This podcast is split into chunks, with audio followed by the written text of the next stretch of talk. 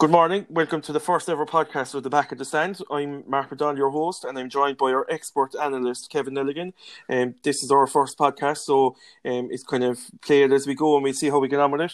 Um, so, just to kind of get it started on, on this morning's show, we're just going to go through the results of the weekend Premier League matches, and um, that'll be followed by a discussion and a prediction of how the season's going to go. So, the results were as follows. So, West Ham lost 2 0 away at home to Newcastle. Um, Leicester beat West Brom 3 0. Um, Everton won 1 0 away to Spurs, which was a big result. Crystal Palace won 1 0 at home to Southampton. Fulham got absolutely destroyed 3 0 by Arsenal, and it was a right classic in Anfield. Liverpool 4, Leeds United 3, um, which I presume, Kevin, you were probably kind of fearful that they might have gotten a hammering there, but uh, I suppose at the, at the end of it, still disappointed that they lost.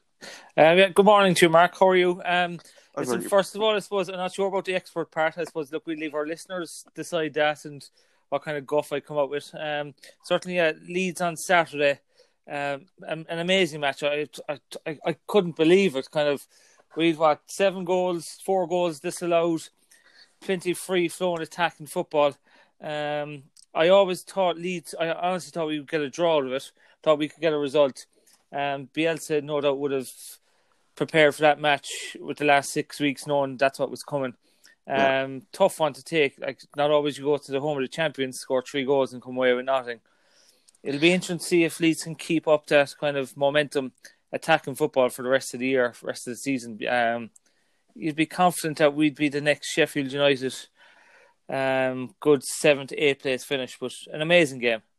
Yeah, absolutely. And like of the of the three promoted teams, like they they had the hardest game. Like the other two promoted teams, like Fulham at home to Arsenal and West Brom at home to Leicester, they were difficult games. But you'd have to say Leeds uh, at Anfield, the first game, was the most difficult one, and they've come out of the three promoted sides. They've come out looking the best hope of staying up between the three of them. Really. Yeah, look, I suppose look, you never really want to go to Anfield and play the champions, do you? But it's probably the best time to get it, get it out of the way early um, like yeah. that, we, we, we great result. It, it could have gone totally pear shaped. When we conceded the penalty in the fourth minute, you're thinking, "Oh, we're in for a long evening here, guys." But um, no, they they played fantastic, and it's, what matters now is next week they've Fulham um at home next week. You want to get a great result against Fulham to separate yourselves from the other promoted teams to say, "Okay, we're here, we mean business," and crack on from there. Absolutely, yeah, yeah, no doubt about it. Because like, they, there's definitely going to be kind of the first game back there. They're going to be on a natural high and kind of out to show that they weren't going to be kind of annihilated, especially at Anfield. Like there was going to be no complacency for the first game of the season, thinking a handy win at home or anything like away at Anfield, as tough as you come. Um, do, do we think that it says much about Liverpool? Are they or do you think they'll find it a lot harder this season? I like. I suppose it's the same in all sports. Winning it the first time, obviously, it takes a while to get over the line and stuff. But once you've won it the first time, if there's a target on you then, and you do find it harder to come back the second year and win it. Well, yeah, certainly. I, I honestly think kind of Liverpool are in a stage where they're almost defending it for a second time because when we went back after the break, after the, the lockdown, they, they pretty much had the title won and they were yeah almost in kind of the, the, the mindset of yeah, look, we're champions, and they they lost a few games, they dropped points where they shouldn't have. Um, so you'd like to think from a Liverpool point of view that that mindset out of the way. That look, yeah, we've won it, we we had our fun. Kind of after lockdown, we kind of fluffed it a bit, but now they should be focused. The only thing about Liverpool, you have to look at now. Leeds weren't great either in that department. We conceded four, but they conceded three. Liverpool's backline, they're all over the place. Like who would have thought that Dejan Lovren was the man making Virgil van Dijk um, look like the superstar he is? I just think Liverpool needs to invest heavily just in, a, in another centre back because where they were yeah. yesterday, Leeds found spaces that they shouldn't have been finding, especially for a promoted team. So I think if we're if I'm a Liverpool fan, I'm getting worried because unless you're improving the squad, you're going yeah. backwards. Yes, they were fantastic last year. I think they've only bought one player, um, yeah, it's almost if they need to sell to buy, and they're thinking, "Ooh, something's not right here." Yeah, and I, I wonder is there kind of been a bit of hype as well um, that they don't deserve in terms of Virgil van Dijk. Like to me, Virgil van Dijk reminds me of Rio Ferdinand. Great ball playing centre half, but like people shouldn't forget about Rio Ferdinand, especially when he was at United. He needed Vidic, who was kind of like a John Terry kind of defender, just tough and teak to kind of keep the defence solid. And you'd wonder, does Virgil van Dijk need someone next to him with a bit of discipline to kind of keep um, the defense in check because like conceding four conceding three goals at home to a, a, team that's newly promoted with no disrespect to Leeds that that's not that's not a good start to the season really and like what I would say about Liverpool and like I will declare a bias here I am uh, an ardent United supporter they even like the the league really won before Christmas and since the turn of the year, even before the lockdown, their form dipped massively. Like there was all this talk: were they going to go the whole season unbeaten, or were they going to even win thirty six of the thirty eight games? And was it they lost four 0 away to Watford in, in February or March or whenever it was? And since then, like they got knocked out of the Champions League, their form really hasn't been champion form. No, and that's what I mean. So kind of like they want us. It looks as if they had their fun um, yeah. And they've kind of fell away a small bit. Maybe the minds weren't focused. Whereas now, I'm not sure what kind of preseason they had. I, I think they, they, they, who they did a tough game there where they conceded two early on, but um, it, it escapes me in preseason. But yeah. they, they just need to focus and they, they need to get back to it. Like they've an amazing forward three. Uh, they need to figure out what Wijnaldum's doing in the middle of the park. Is he staying or is he going? If he's going, they need to get someone in there um, to yeah to attack with your if Jordan Henderson is looking back to attack. But the other thing I look at Liverpool is that if your centre back pairing is a bit off, they're two are two kind of uh, centre cornerbacks, let's say Robertson and Alexander Arnold. Yeah, amazing going forward, but that's who get caught out then when the when the opposing teams are attacking, and that's where Jack Jack Harrison when he came in off the left yesterday, like he. Yeah. It was a tough ball, an amazing pass by Phillips, but it was easy. He just walked in and smacked it in, and it, it's goal. And you're thinking, "Ooh, your your right back should really have closed that out and booted the ball away." Absolutely, and like we saw with Chelsea a couple of years ago under Conte when they were playing um, the two fullbacks, Alonso and the boy who played at Liverpool as well. I can't remember his name. Um, the two amazing fullbacks and a centre back of three um, that time. But like, do, if a good run of form like that, especially with the same players, it'll go on for a certain amount of time, but there will come a time where like teams will figure out how to play against it and stuff. So I think we've heard how great a coach and a manager Klopp is, and like he does definitely bring an energy and enthusiasm to the Premier League that no, really was was missing from Liverpool. But like innovation now is very important for Liverpool. I think they they can't rest on their laurels. They can't think that keep playing the same way with the same players.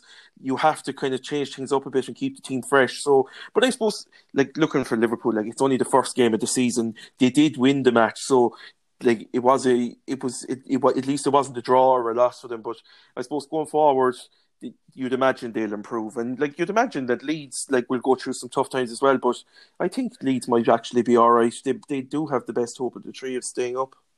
Yeah, listen. Yeah, what what I would say about it is, from a Liverpool point of view, it was job done. They got the win, settled the nerves. Yes, they can't see the three, but they they, they scored more. It's the, the the point of the game. Um, you'd hope from a Liverpool point of view that they realise what happened. They plug the gaps in defence, and from a Leeds point of view, that they don't get too cocky, too big headed, saying, "If we can do this at Anfield, we can do it anywhere," and like they they aren't as focused. So from a Leeds point of view, Fulham next weekend, get the three points, and then that's our kind of our bounce into better things then for the rest of the season. And as as the season progresses, like in terms of who's actually going to be challenging for the title. Obviously, Liverpool are going to be up there, Man City be up there. Do we think anybody else is going to be up there? Like, I wouldn't be confident that United are going to put in a, a consistent run of form to challenge. Um, I can't see anybody threatening Liverpool and Man City at this stage. Maybe Chelsea. Well, yeah, I think maybe this is where my expert tag, as you've put on me, might uh, come into question. I'm really looking forward to seeing Chelsea tomorrow evening, or, or this evening even against Brighton. Um, I think they've added to the squad brilliantly this season. Now, obviously, they couldn't have the last couple of years. And yeah. Frank Lampard now he's he's got the full season behind him. Fantastic kids coming through, but just I think Timo Werner is going to be the star of the Premier League this year. Um, bringing in Ben Chilwell in the back as well, defence with Thiago Silva. Um, I'd be very much looking forward to seeing what Chelsea can do this year. But look, we'll see what they can do tonight against Brighton. It'll be a tough game away from home, but uh, it'll be interesting. It will. It'll definitely be interesting. Like they, they do seem to have a lot of good young talent there, and like as you said, they've bought a few players as well. Um, and I think that probably has put them a good bit ahead of United. Like United finished third in the Premier League last season, but like apart from a Dutch fellow I've never heard about, they really haven't kicked on in the transfer market, and like I I wonder as well in terms of Paul Pogba and David De Gea, like their like David De Gea's form has dipped massively, and there's no there seems to be no talk anymore of Paul Pogba leaving the club, and I wonder is that because other clubs just think for the money these guys are on, they're just not worth buying them. Well, look, I think it's very easy for people on the outside looking in, kind of going, "Ooh, what, what's going on there?" But yeah, I, I have big fears over De Gea and Pogba staying at United. Um, De Gea is too much of a liability, really, and you'd have to wonder. Yes, Dean Henderson with Sheffield United last year, fantastic campaign, but I, I can't see De Gea being the type of person to stay at United, sit on the bench. So he's obviously Ole's number one for the year.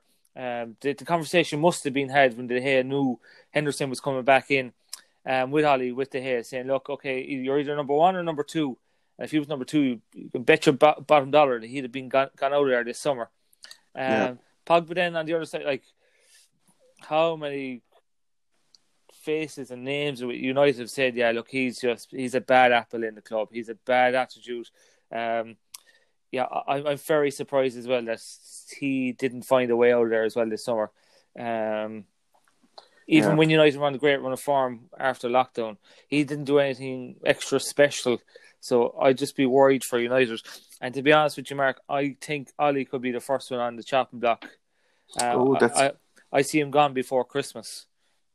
Really? Yeah. Because... I, I, I, I think they should stick with him, to be honest. I think they, I, I, I see what you mean. They, there are kind of some warning signs going out there. I know the United fans on social media are kind of piping back up again about the Glazers and how they've just taken money out of the club and not invested in it. Um, but I think Ole should be given time because, like, you look at the previous three managers, like David Moyes, Van Gaal, and Mourinho you'd you'd have to say they sacked David Moyes too soon, although he should never have gotten the job in the first place. But that's another conversation.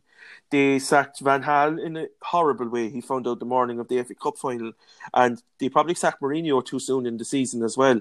So I think, come hell or, or hell or high water at this stage, they should just stick with Ole for the season. If if he doesn't do it, if they don't get into the top four at least, then replace him in the summer. But I think United have sacked too many managers mid-season now at this stage, and the new man coming in hasn't done any better than the old man. So is sacking the manager really the solution to it? I think you need to look at it in that have they stuck with Ole now for too long? I think there's a massive difference between a caretaker manager that comes in, steady the ship to the end of the season, and then giving that man uh, the job full time, which is what Ole was brought in to do. He was brought in um, to take the wheel, steady ship as a caretaker manager. I honestly don't think when he was brought in that he was the the man the board were thinking we're going to take over after that. Um, but obviously a couple of good results. But fantastic documentary there now on Sky. Not to bring it back to Leeds. Yes, I'm a Leeds fan, but the the uh, the fall and rise of Leeds United some of our problems was that we as caretaker managers that steadied the ship. I'm thinking of Peter Reid till the end of the season. You give him the job into the next season, and what you know, he's gone by Christmas because, as I said, they're good at plugging gaps or no, not United's case, but kind of steadying the ship and avoiding relegation. But these aren't people that you want to push on and win the league. Ole, great servant to the club, but is he the world class manager United want to be winning the Premier League or back in Champions League, winning. Like it's it sounds mad now to be saying United winning the Champions League, but United should be contesting for the Champions League. No doubt. Yeah, uh, and but one one thing I questioned you on Ke- on there, Kevin, and he's someone you actually know. Um, is Roy Keane. He had the conversation about with Jamie Carragher um last year. Well, conversation might be a bit um, diluted. He had probably had a row with Jamie Carragher about it when Carragher suggested that Ole should be sacked when they went through a very bad run of form. I think they just lost 3 0 to Liverpool at Anfield. And Roy Keane made the comparison with um, Frank Lampard and said that Frank Lampard doesn't get any stick really, and to be fair, he doesn't. And I think Keane said at the time that it's because Frank Lampard is English that like he's given more time in the press. There's no kind of um, talk about his dismissal, and I wonder is there an element of that because like if you want to look at the cold hard facts of last season. United got to the semi-finals in three cup competitions. Now, fair enough, they were beaten in all three. They finished higher than Chelsea in the league, and Chelsea lost the FA Cup final to Arsenal. So we're talking here about Chelsea being potential title contenders. But what have Chelsea done so far that suggests that? Or what has Frank Lampard done so far that suggests that he's in a much better position to take a team to the title than Ole is? But I think when we look at kind of last year and the year before, you have to understand Chelsea have one arm tied behind the back with the transfer embargo. Um, United spent handsomely the last couple of years with Ole pulling the purse strings.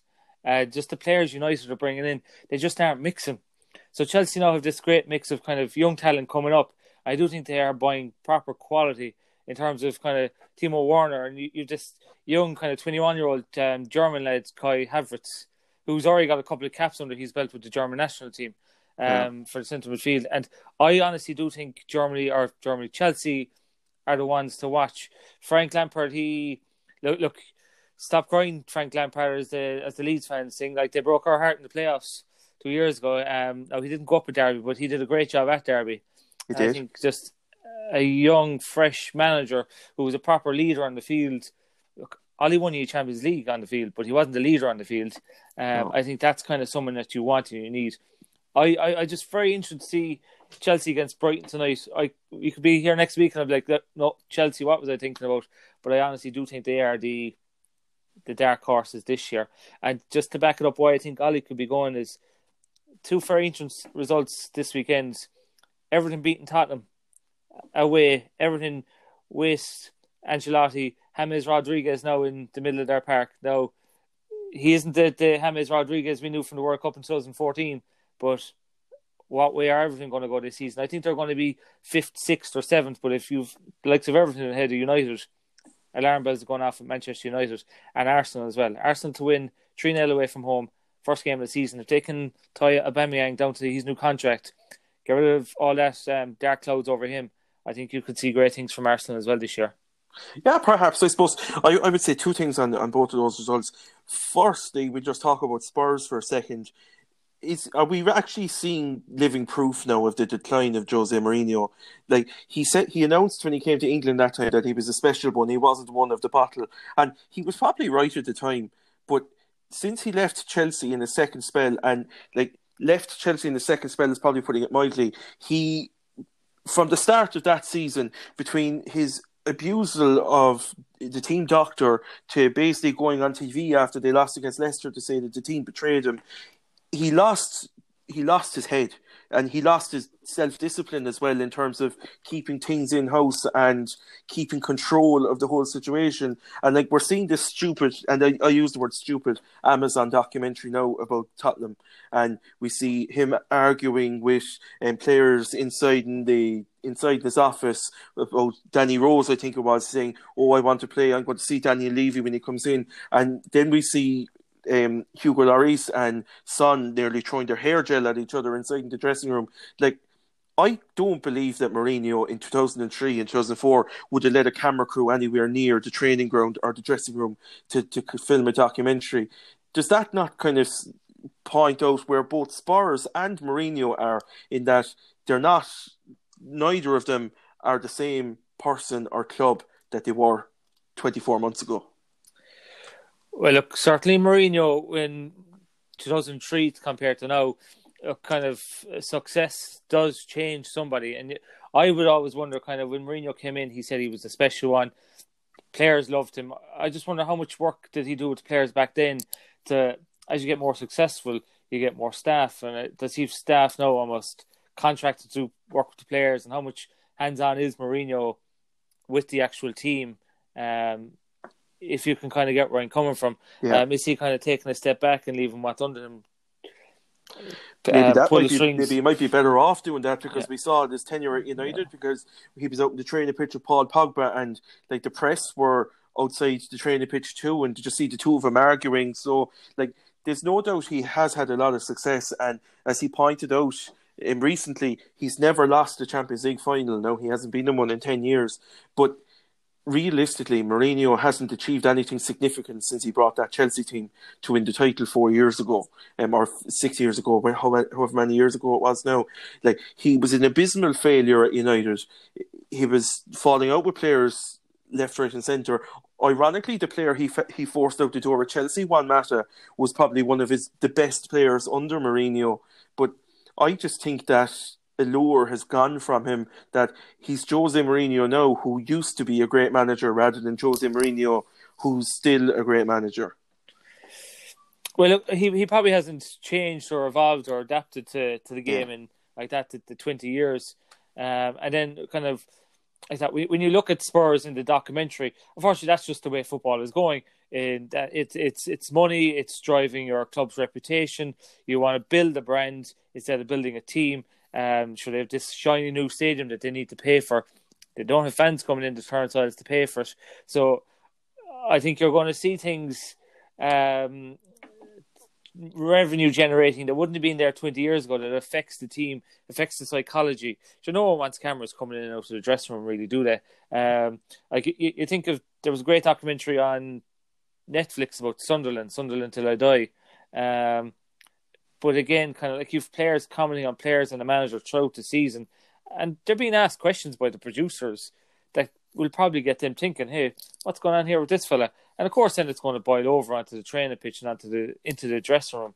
So for me, I wouldn't be for leaving cameras in at any stage throughout the season. But look, unfortunately, that's just the way it's going. Unless they put caps on the money that these clubs are spending, they need to make the money somehow. That's true. That that's a good point. That the, the game has definitely changed. Um, it'd be interesting to see how Spurs go for the, the season. I, I wouldn't rule out Mourinho as being the first one sacked. To be honest, I, I, I I'd have doubts about whether Spurs have the mentality or the consistency to sustain it. And speaking of mentality and consistency, you spoke about Arsenal winning three 0 against Fulham. I would caution against getting too optimistic about Arsenal. To be honest, like my dad's an Arsenal fan. He's he's seen Arsenal a lot over the last 50 years. And there's just something about Arsenal in the last five or six years, and it, it stems from the latter stages of when Wenger was there, that they can be world beaters on their day, but come a, a manky Tuesday night in Stoke. Now I know Stoke aren't in the Premier League anymore, but that's they're they're the kind of they're the standard of awfulness that's thrown out there when it comes to good old slogs. You'd wonder about their ability still, and you I would think that you just have to wait and see really from them. Are they different this year? I hope they do stick with Arteta, but I wouldn't certainly be getting too optimistic or too enthusiastic after 3 0 win away from home on the first day of the season against the newly promoted team. But would you not think that the newly promoted team who won the playoffs against all odds, everyone thought it would be Brentford, only what, 40 odd days or so ago, massive momentum, great bounce you you think that Fulham would have brought the intensity that Leeds brought to Liverpool, that that's your hard slog going to Stoke on a rainy Tuesday night. That could have been the potential slip up, and it was a walk in the park. Yeah, it was a walk. Now, and I, and I did read a read a great stat there yesterday about Arsenal. They haven't lost a game in September since 2015, but they were losing plenty of games in August when the, when the season was starting in August. So it's just good. Will this be a great springboard if they can pull three or four results together? Be at the top of the table after the first five or six games, um, or there thereabouts, and then it's just the mentality and the psychology of okay, here we go, we're set up, like you know. Yeah, absolutely. And I think Arsenal are pretty much, I think they're in a similar situation to United, to be honest. I think neither of them are going to challenge for the title. I think they do have realistic, op- or realistic and very kind of, um, they would be hoping that they get into top four. But I suppose what's worrying for both of them is that, like, they're in that space now. Everton do seem to be in that space. They signed a lot of players, and as you said, they signed James Rodriguez. And even if he's not the same player that he was at the 2014 World Cup, he's still a hell of a player. And um, so, there's definitely something going on at Everton, and like as we all know, Ancelotti he won the he won the Champions League was it twice or three times with AC Milan, so he's he's a coach of significant um, um, renown, um, and there is I think there's a lot of competition for the top four spaces. I I foresee, to be honest, Man City. I think I can't see Liverpool reaching the same points total again, but I can't see Man City being so far ahead of either Chelsea or United this season. I think, being honest, and it, it's easy to say now with hindsight, I think Pep's reputation has taken a bit of a hammering in the last three or four years. I wasn't impressed with what he did with Bayern Munich. Um, they they didn't win the, the Champions League once under um, Pep. They they didn't even come close. Like he took over them when they had won the Champions League, and Man City have haven't even gotten to a semi final of the European Cup at this stage or a Champions League. So I wonder, and it's easy to say it, and it's easy for me to sit here um, at home and and say it, but was it the players won the Champions League for Barcelona at that time? And did Pep really have anything to do with it? Well, look, obviously the players take all the glory, and when things go belly up, the manager gets sacked. Um, but no, I, I just think it's the the culture that the manager puts in, and it's the philosophy. And to be fair, I think Man City got unlucky this year in the Champions League. They were in such a good run of form. If the season had panned out the way it should have, um, I do think they would have gone a bit further. Um, but no, I, I, I'm interested now seeing what Man City can do this year. I don't think they'll be as poor as last year, but it, it uh, we we learn a lot about Man City this year, where they actually are. Like they won't get to the hundred points they got to a couple of years ago, like Liverpool did last year, but they certainly won't be as poor as they were last year. Um, like they lost what eight, nine games, I think. Um, yeah. but yeah, look, they could have strengthened a bit more as well, I believe. But yeah, looking forward to see what they can do. I, I have them down to finish second behind Chelsea, so I think it'll be a close dogfight, dogfight between Chelsea and Man City. I just thought Man City kind of went into the space that United were when David Moyes took over. There was the whole they spent the whole summer talking were they going to get Gareth Bale or going to get Cristiano Ronaldo, and I thought it was very much the same line when I heard that. Oh, are they going to sign Man City? Going to sign Lionel Messi? Like Lionel Messi was never going to leave Barcelona. If Barcelona didn't want to sell him, he was never going to leave. And I think it said a lot about Man City.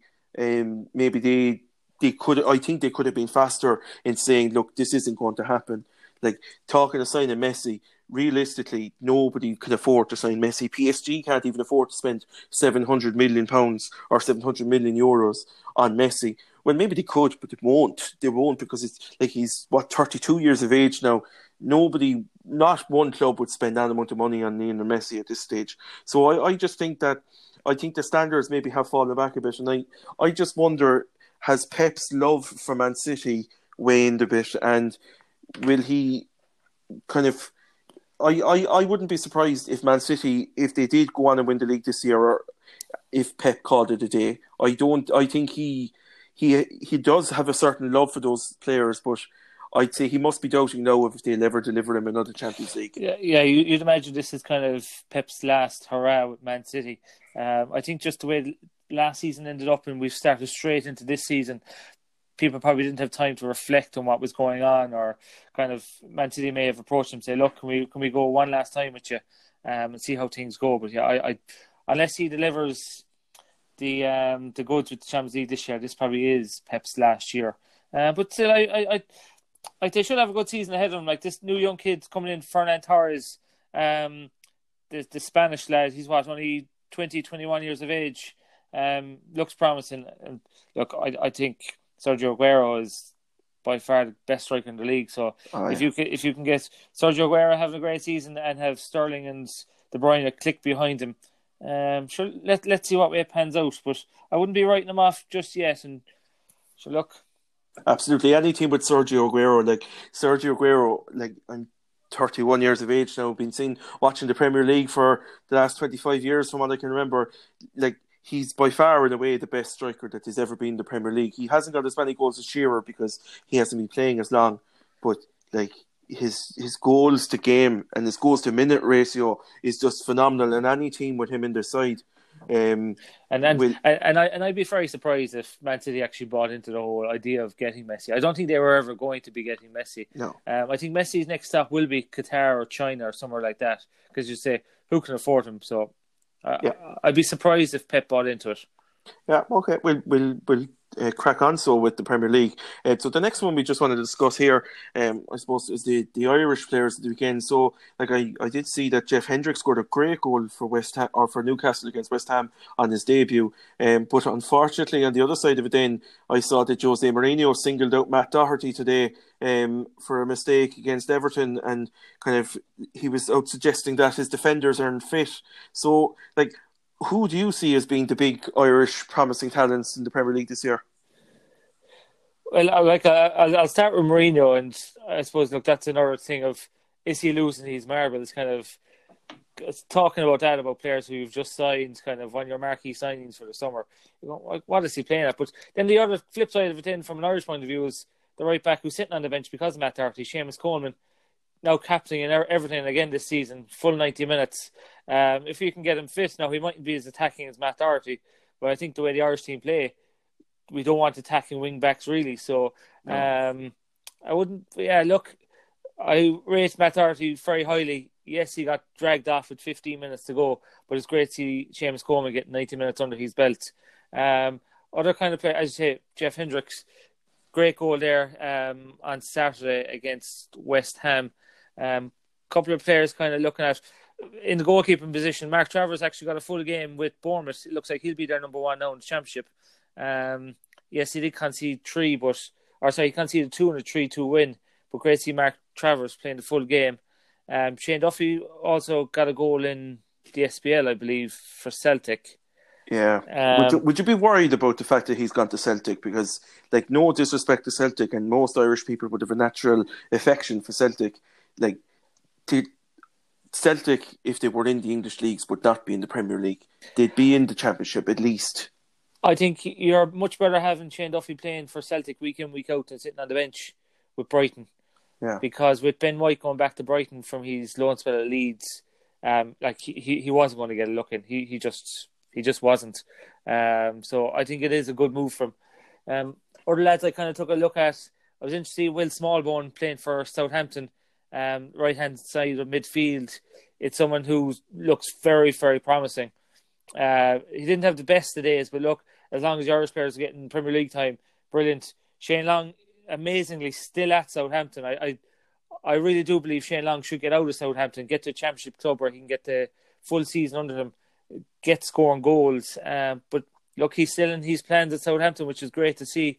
Um, Hasenhüttl, he's got a couple of Irish lads there with Michael Obafemi, of course, who wasn't the most impressed with being dropped from the Irish squad. But look, it's great that we have options. Um, and, and Adam Idah took his chance as well for Norwich at the weekend. I think he was only on the pitch maybe five minutes and he scored. So it just goes to show our young strikers when they get opportunities and they get the ball played into them that they can take it, which is probably where we let ourselves down against Finland. Oh, um, it is like I, I like I was watching that. Like those two games that we like the, the draw and the loss that we had in the space about three or four days. Like we did try and play the ball around a bit better, but like especially against Finland, like we really didn't look like scoring at all during the game. And like I know we're only two games into Stephen Kenny's reign now, but is our results more important than the way we play? Because like Trapattoni's reign started positively.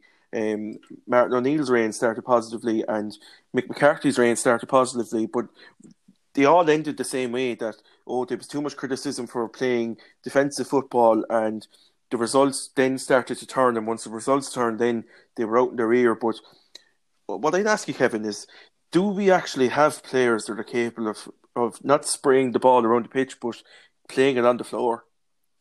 No, I, I do think we do, and like like the midfield options now, like James McCarthy back for Crystal Palace, full game again there yesterday, know pretty much.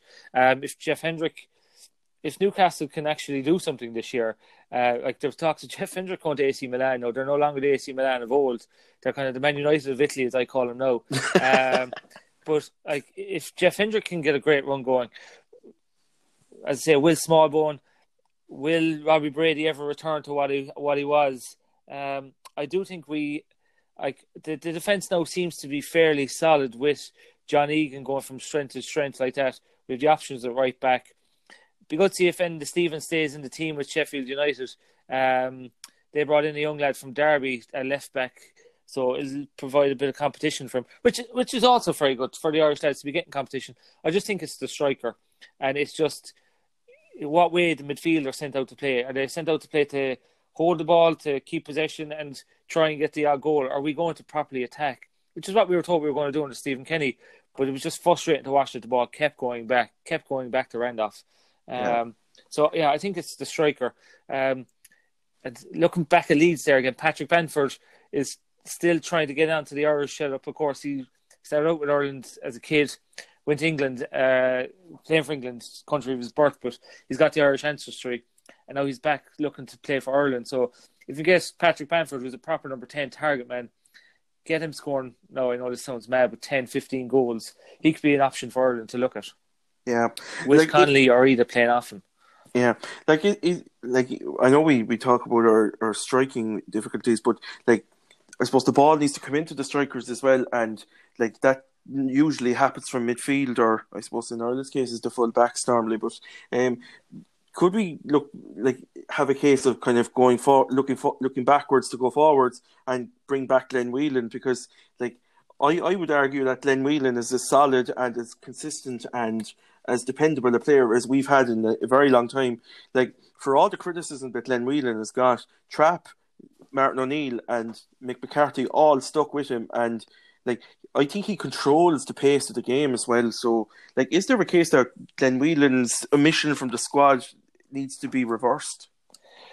I would have to disagree with that. And look, not being ageist, but like like you mentioned, all the managers there going back to what 2009, 2010. So he's been there quite a lot. He like he's with Fleetwood Town there now, and Joey Barton um, after not finishing with Hearts too greatly. But I think at 36, it's not the option to be looking at. I think, as I say, if you can get James McCarthy injury free after his horrific leg break a couple of years ago, he hasn't really been the same since. But if you get James McCarthy playing consistent, that's the kind of player you want to slot into where Glenn Whelan was. Or if we are to look at a little bit more attacking and look at look at what's at home and uh, Stephen Kenny should this. Jack Sham- Shamrock Rovers. Um, I honestly think when Shamrock Rovers their mini season finishes now, um, that he will be looking to come back across the pond to the UK, and I think there could be great things ahead for Jack Byrne in Ireland. Yeah, and like just to he's, speak, he's a proper ball player. Yeah, they, yeah, they, they, there's no doubt they, they, there is a lot of um, there, there needs to be kind of there probably does need to be more um, promotion of the League of Ireland clubs and some of those players give their chances and you would hope that as the years progress, especially with Stephen Kenny's experience in the League of Ireland, that he'd give a few of them a chance. Um, in terms more broadly, do we do you think that the the format of the Nations League in general is a good one, or did you prefer the old friendly format? I, th- I think anything that adds a bit of competitiveness to the game is welcome. So I, I would welcome the Nations League. The only thing I would do is probably make bigger groups and scrap the playoffs. So kind of, let's say if you you've what is there six games? So let's say if you've yeah. a group of seven, you you only play each other either home or away or neutral venues. Um, and then it's in terms of if first place already qualified for the tournament, second gets it, or you kind of work your way down. But I think yeah, kind of home and away, small groups, more playoffs. Um, I just think that's a bit too uh, too too tough going on players. Kind of like you're, you're playing yeah. the same team. Like how many times have we played Denmark the last couple of years? And, yeah, and now Wales again. So yeah, Georgia. I think if you, yeah, if you have bigger groups, um, I prefer that. But then again, look, it's much better playing Finland or Wales um, than playing New Zealand. And what are we learning from playing New Zealand? We're beating them four one and thinking, oh, the world's greatest. That's a very good point. Yeah, that that is. There's no doubt about that. So, like, I suppose we, will get we'll wrap it up from the soccer here. Um, we definitely have had a lot to talk about. It was a very interesting first weekend, the Premier League, and um, no doubt um, next weekend will be just as exciting. And hopefully, United can get off to a good start next week. I'm sure you'll be hoping for that as well, Kevin. Um, and we'll see how the season goes. I actually have United down in my relegation spots. Oh, really? I, Hoping I or thinking that'll happen? I, I, don't. I, I at the moment have United in at sixth. That's where I think they'll finish up. Yeah. And just like just like that with, with relegation, I call it now uh, first weekend of the season. West Brom, Fulham, and Aston Villa all to go down. West Brom yeah. and Fulham. We saw how poor they were this weekend, and Aston Villa. Um, I just think it's the culture of being down there. I don't think they're going to break, be able to break that either again this year. Yeah, I think Aston Villa do look like they could be in a bit of trouble again. Like they were very, very lucky to stay up um, this season or last season, and I really did feel sorry for Bournemouth because I saw Bournemouth play a couple of games after the lockdown, and like VAR certainly wasn't their friend. They had a lot of goals ruled out because of VAR. So, um, yeah, it'll be interesting to see how the season goes. So we'll I'll drive on so and we'll move to the GA. So just to get us started on the GA, just to kind of give us some talking points, I'll go through the GA results, just some select results. I'll go through the results of the Cork Senior Hurling Championship, the Kilkenny Senior Hurling Championship, and in the Kerry Senior Football and the Senior Club Championship in Kerry. Um, so in the Cork Senior Hurling Championship, there was two shocks really. There was one huge shock and one minor shock. Um, today or yesterday, rather, Na Piarsaigh lost against UCC by 311 to 220, so that's a six point win for UCC. Um, Blackrock beat Douglas, which was a surprise 122 to 20 points. And on Saturday, there was a, a, a huge shock altogether with SARS losing by a point to Erin's Own, 112 to 16 points. Sar- Sarsfields had been going very well, um, and Erin's Own weren't given any chance to, of winning that game. So that was certainly a huge shock there. And in Kilkenny, there was two. Um, there was one very good game um, um, on Saturday night. Ballyhale Shamrocks um, winning by a point against James Stephens, um, 322 to 127. Um, that's a very good sign from James Stephens because they they haven't really been that competitive in a couple of years, and they're Brian, Brian Cody's club, and like they've had the retirements of people like Jackie Tyrrell, so they do seem to be um, improving. And Dicksboro beat O'Loughlin Gaels by two sixteen to fourteen points. So we ha- in the final now we have Dicksboro and Ballyhale Shamrocks, who've both won the Kilkenny Senior Hurling Championship for the last couple of years. Um, and in Kerry, the Kerry Senior Football Championship, Dr. Crokes lost by a point to Mid Kerry in an absolute classic. Um, 319 um, to, for Dr. Crokes and 320 for Mid Kerry. And East Kerry had a very comfortable win against St. Brendan's, 111 to 8 points. And in the Kerry Club Championship, Austin Stacks won that by three points after extra time. Um, so you can start, Kevin, if you want. Um, any standout games for you over the weekend in the GA? Well, look, the one I kept most of the eye on was the the game that was actually broadcast live as well on RT2 on Friday night. Um, East Kerry versus Brendan's in the Senior Football Championship semi final. Uh, Brendan's would be kind of the Tralee clubs in its environs. So um, Na Gaeil would have been my local club at home, and it would kind of take in John Mitchell's as well, another prestigious club in Kerry, along with Churchill. Ardfert and St. Pat's out in Blennerville. So uh, there was there was a lot of kind of excitement building around this guy. Kind of Brendan's have always been the whipping boys of the senior football championship in Kerry, and these Kerry course reigning champions were without David Clifford, who uh, after a red card last weekend or the weekend before was um, suspended. So we were we, we thought we were going to be in for a treat and start off with a great great first half, very attacking, free flowing, um, some great points. Um, a great goal taken as well by um, Evan Cronin. Who's, Cronin, whose surname was just about to evade me there. But um, unfortunately, second half, it was almost as if Brendan's didn't realise the game was on, and so they, they didn't score their first point in the second half until the 52nd minute, um, when it was kind of all over and done with. Then they they got three points in fairly quick succession, but they a lot of county kind of talent on show, and like with Jack Barry and Dermot O'Connor in the middle of the park, you were thinking, okay, here they, they should have been able to pull the strings, but fortunately they they put Dermot into full forward um, and just started lobbing in high balls, and instead of taking their points from out the park, they were just lobbing in high balls, and they were going wide, and they were going here, there, and everywhere.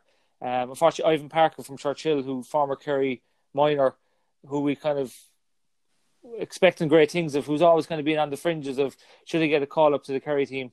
Um, unfortunately, didn't perform either. A lot of frees gone wide. Um, some poor selection with the frees as well because um, the Churchill goalkeeper, Owen O'Brien, was um, Brendan's took a beauty off the ground and put it over the bar in the first half. Then second half there was two frees he could have slotted over, but it, he wasn't given the opportunity. So look with East Kerry with the extra players coming in from Rathmore, they had a couple of Kerry county stars as well, Paul Murphy, Jack Sherwood, um, Dara Moynihan, uh, David's brother, Paddy Clifford, who's within the Kerry setup as well in there. But um, yeah, they were class. They were proper attacking, free flowing football. Yes, it kind of dried up a bit in the second half, but the the second game then on Saturday between Crokes and Mid Kerry, a, a, treat for the eyes. Like if anyone can get the stream, I, I definitely recommend watching it.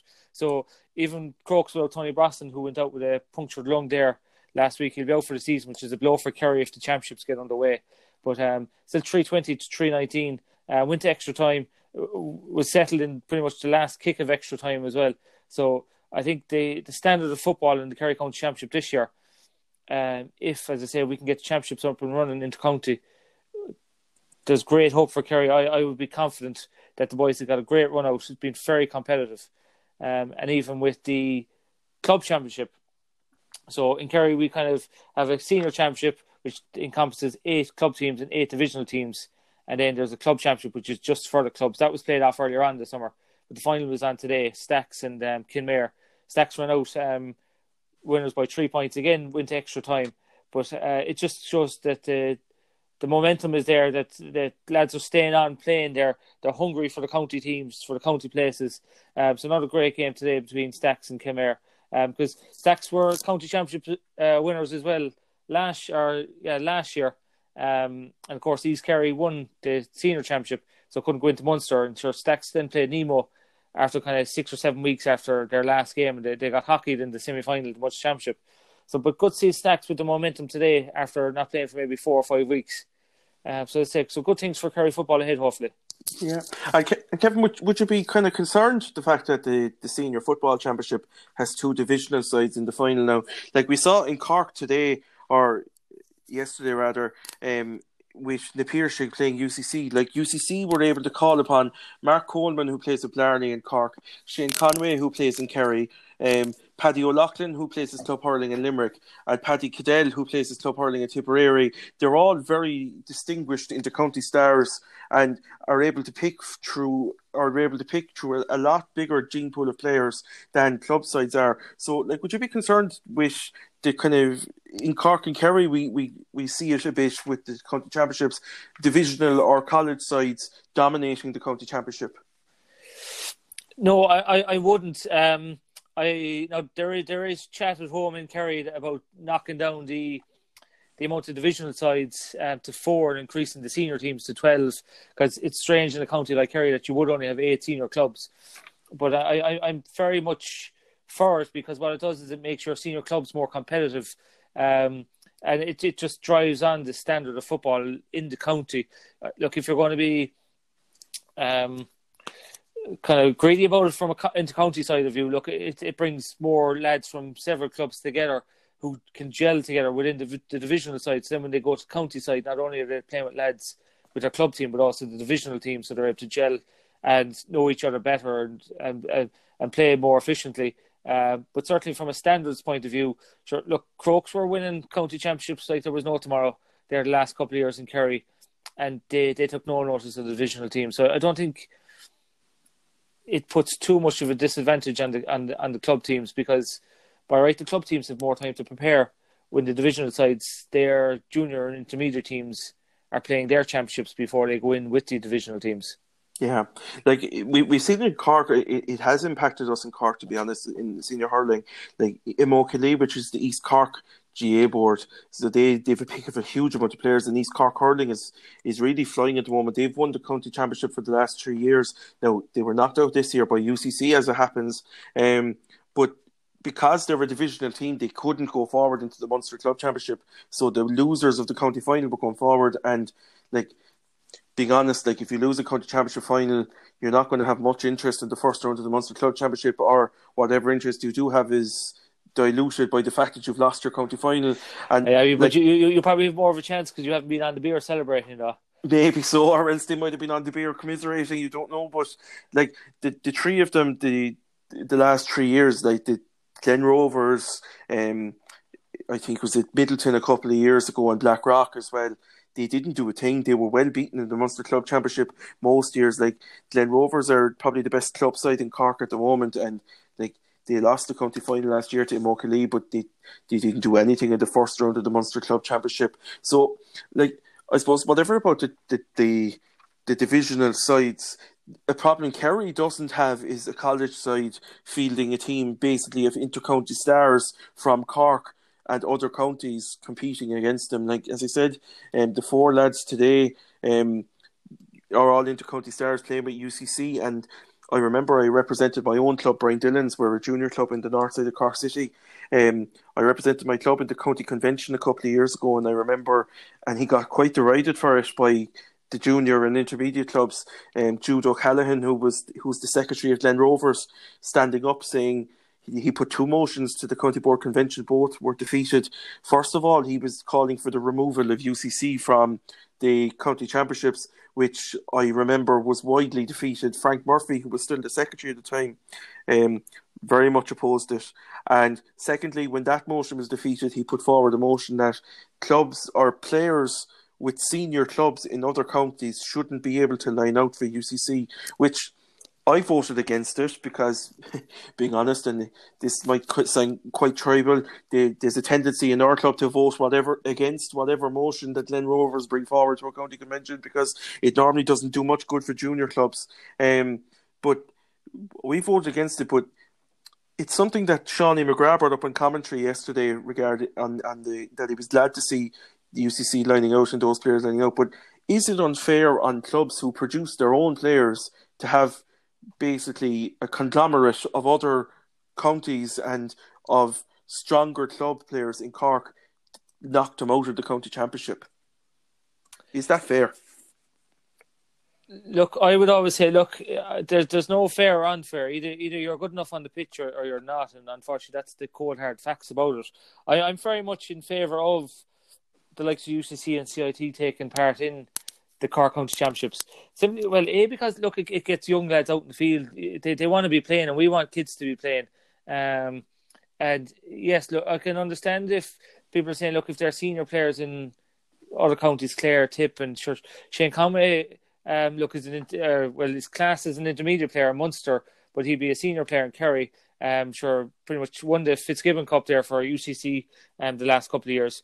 Um, but no, I'm very much in favour of it because I say, look, it gets lads playing, it keeps lads involved in the sport. Uh, like we go on about kind of colleges being done over and college players being done over and that they're squeezed into January with Sigerson Cup and Fitzgibbon Cup, and then we're saying, oh, they should get games, they should get proper games, and then we go to the championships and it's, oh, why are they playing? They shouldn't be there.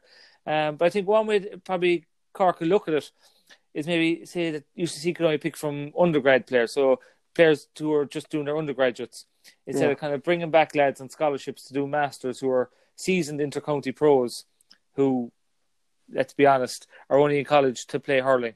Um, that probably gives UCC the the step up. But no I'd, I'd maybe just have undergrads to be able to pick from um, for UCC for the championships and I'd be okay with that yeah, that's a good point, and I suppose it, it, it, we'd have to point out as well that having intercounty players on your panel is no guarantee of success because, as you mentioned, it with St Brendan's, did a few Kerry senior intercounty players, and like we saw it yesterday with Douglas as well losing to Blackrock. Like Blackrock had no Cork senior intercounty players on the team, um, but Douglas had three, and they had an ex intercounty player, um, Stephen Moylan as well.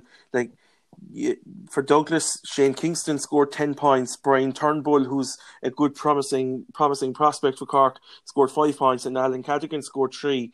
But other than, other than the three of them, which are their probably three star players, they only scored two other points. So it goes to show that like having those intercounty players on a team or a panel, whether you're a club or a county, it, it's definitely a benefit. But you do need it. You do need other players around them that are up to the standard. And clearly, Na Piarsaigh didn't because, to be fair, Na Piarsaigh did have a few intercounty players there too. They had Dara Connery and Christopher Joyce and Evan Sheehan played under twenty in minor hurling for Cork, so they weren't without talent themselves. And like I, I almost think Douglas go to just go back to Douglas for a second, losing against Blackrock. I think Douglas have almost become an epiphany of Cork hurling. To be honest, some very good, skillful players like Alan Cadogan, Shane Kingston, and Brian Turnbull, who who rack up a lot of scores, but at the end of it, they're more style than substance. And like we've seen with Cork in the Senior Hurling Championship or the Intercounty season the last three or four years, we get big scores, but we concede them too. And like the standard of club hurling in Cork compared to like what we saw in Kilkenny, there's no comparison really. Cork is still lagging behind, and I heard Marty Morrissey today on the radio or yesterday on the radio saying um, that the that Cork hurling is in a very healthy state based on the on the game between Blackrock and Douglas. But like, I wouldn't I wouldn't say that either because I think we've kind of lulled ourselves in Cork to the false sense that a high scoring game with all the forward scoring is what we want to see. That's not necessarily true because you see in Kilkenny, you see in Tipperary, you see in Limerick, good tough hurling that might not be high scoring, but it's it builds discipline and it shows that they're able to play in more in more than just high scoring games. And I think when the scoring, when especially in, in terms of car curling, when we're involved in low scoring games, we struggle. We we do well in a shootout, but in low scoring games, we do struggle. And I wonder, our Douglas, um, kind of just the kind of club example in Cork of what Cork hurling has become. I, I, I won't lie to you, Mark. I, I, I, wouldn't be the expert in terms of Cork hurling, but um, one thing, look, I, I will say on it is that if I was Blackrock coming up against UCC, I wouldn't be worried. And I'll tell you this, for So the difference between a college team and a divisional team is so let's say divisional teams coming up, like the lads will be playing with each other, they're, they're probably getting picked from under 14 upwards. And look, just to go back to Kerry football, um, the county minor final was on midweek as well. East Kerry actually beat Brendan's as well in the county minor final. So like if these lads who are playing with each other from 14s up, um, then let's say you take a club like either Blackrock or Douglas. These kids are playing with each other since they were seven, eight, nine years of age, and they're coming up then against the college team who are only meeting at 18 and 19. Um, I'd, I'd say it's very rare if you could get three players from the one club on the college team, whereas on a division team you'd have seven, eight, nine lads on, on the panel. So I don't think any team should fear the college teams within the senior hurling championship. Yeah, that's a good point. Um, we'll we'll kind of wrap it up. Um, well, we won't wrap it up, but we'll we'll just go to the next topic, um, which is regarding the intercounty season this year, and we we've had some uh, what I would say is positive news that from the GA that the intercounty season is going to go ahead. Now, in the Republic, we're still not allowed to go to games, and I, I, will be honest. I was up visiting family in, in the north last or at the weekend, and I did actually get the uh, opportunity to go to a a game. They, there is a crowd limit of 300 in the north. Um, Leitrim Fontenoys, which is my brother's club, they lost um, by they scored 16 points and Saul scored 5 9. It was a very good game of football, but like being honest, in terms of um, social distancing and so on. I thought it was a kind of a ridiculous setup, really, in terms of there were seven rows in the stand. Four of them were um, closed to keep space between people, but so there was only three rows for people to sit on. But everybody sitting on the same row were sitting pretty much right next to each other. So social distancing did go out the window. So I guess firstly, Kevin, do you think there will be crowds at, at the intercounty season if it does go ahead? And Secondly, if there are no crowds, do you think it should go ahead? Um, I, I, think it's great to hear that you took your chance to go to a game at the weekend, and it's even better to hear that it was a great game of football in in in Ulster. Um, that's very rarely the case. Um, I am of the opinion that I, I'm not a romantic in the sense that if we can't have the championships back the way they should be, I don't believe they should go ahead.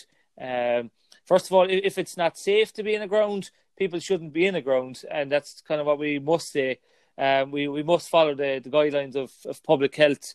Um, yes, look, I I'd have loved to have been there on Friday night in Tralee, and even better if I was was um, at the Crokes and Mid Kerry game on Saturday, which was an absolute classic.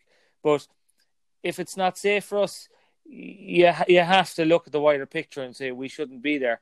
And then if it's not safe for anyone to be in the ground, or if they're going to put a cap on the amount of people who can be in the ground, I don't think the intercounty championships can be feasible because yes, the government may give a grant, but we see the spiraling costs of the championships nowadays. And is it worth putting county boards into massive debts if the government doesn't match the, the grants that we need, all for the sake of a shortened championship that then could have knock on effects for years to come for the grassroots sports? Because sure, look, it, it could like it, it costs into the millions now to run county teams, and we all don't have the sponsorship as Dublin do. Yeah, but I, I would argue there. I, I think they should go ahead because, like, even being at the game today, but watching games on TV as well, I, I've gotten a massive buzz from it, and it, like, we can remember back to the depths of March and April and May when We were all told to stay at home, stay within two or five kilometers of your house. There was no sport on TV. You'd turn on the television, and nearly every second thing you would see was either Tiger King um, or the news talking about coronavirus. So I think sport has been a very welcome distraction, and I would argue that, especially at senior intercounty level, they're very controlled environments. So I think county boards and um, panels are well capable of maintaining a safe environment um, amongst themselves, um, and like there will be rigorous testing. But I would argue, in terms of the financial thing, I think not only should the government be assisting the GA, and I would argue the IRFU and the the FAI in that, but especially the GA, like we we get this kind of thing thrown at us every so often by the anti GAA brigade. Oh, they're the grab all association. They love getting state money. You're coming go for Croke Park, blah blah blah blah. Páirc Uí Chaoimh, blah blah blah. But like we all saw during the lockdown, the the efforts that GA clubs and county boards up and down the country did to make to raise money for charity and for for very worthwhile causes. So I think if there are any county boards who would be put into a situation where they could go out of existence because of the senior intercounty season, I actually think it, the government have a duty to support them and to make sure they don't because I think what the GAA contributes to this country is fantastic, and it'd be a shame if the, the virus was to prevent the championships going ahead.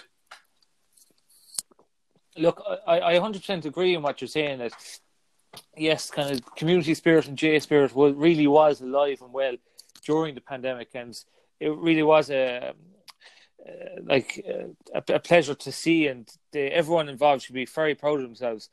But I would argue the fact that what makes Croke Park any more Irish than the Abbey Theatre, and like you have the art sector, who which is on its knees, live music is on its knees. There's an awful lot more that's on its knees, and there isn't all that money in the past for the government to be going, okay, there you go. You can have a blank check and away you go. It's not there. We need to be realistic about it. And I don't think it's fair then on getting lads who are playing inter-county football who like they won't be able to get a bus to Croke Park. So then you're getting three or four lads in the car. Like who's paying the mileage on 10, 15 cars?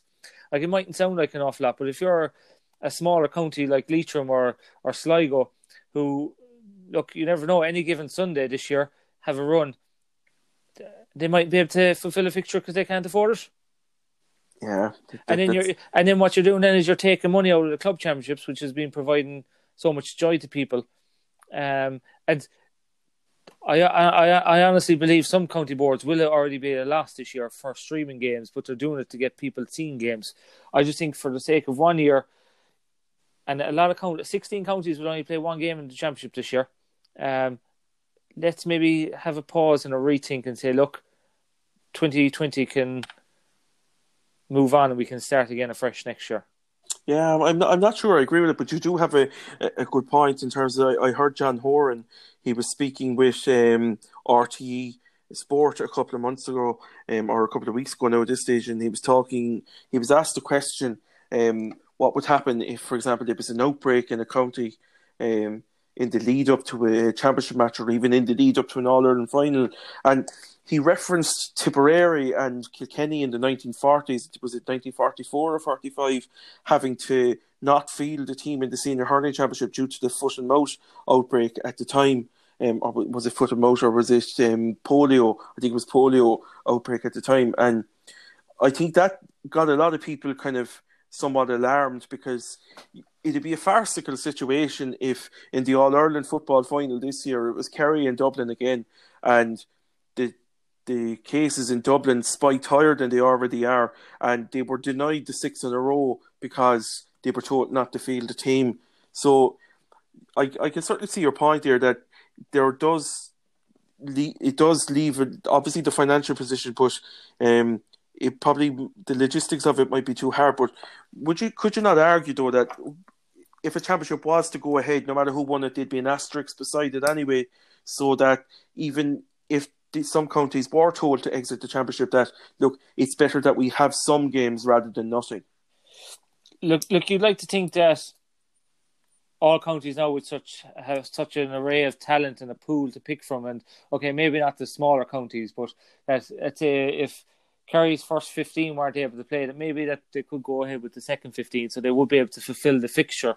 Um, you wouldn't like to see any team backing away from a fixture.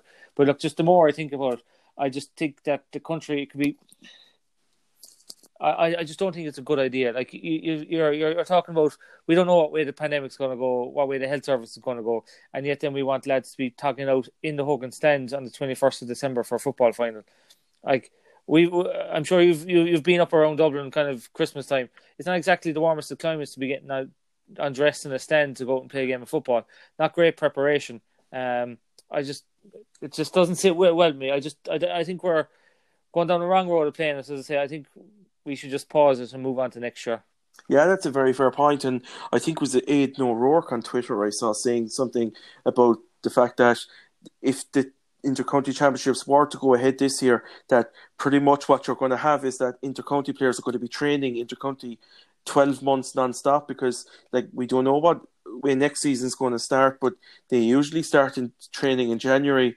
And like if this if the intercounty season is going to go ahead until December this year and start again as normal next year then there there probably will be player welfare issues there and is it going to be fair on players? But like I think we, we're all kind of told at this stage regarding the general environment that it's going to be a very hard winter and that we're probably going to have a lot more tough days ahead in terms of this virus. So, like, I hope they are going to be able to get an, intercounty championship, but I wouldn't be entirely confident that the GAA's announcement yesterday means that there will be one because, like, I'm a Cork season ticket holder, you're a Kerry season ticket holder. We got refunds on our season tickets, but I'm also I also have a car a, a premium ticket in Páirc Uí Chaoimh, and they've announced that they're extending the expiry date of those by one year. So they're not they don't seem to be entirely confident that crowds will be allowed at games, um, not to mind um, sufficient numbers. So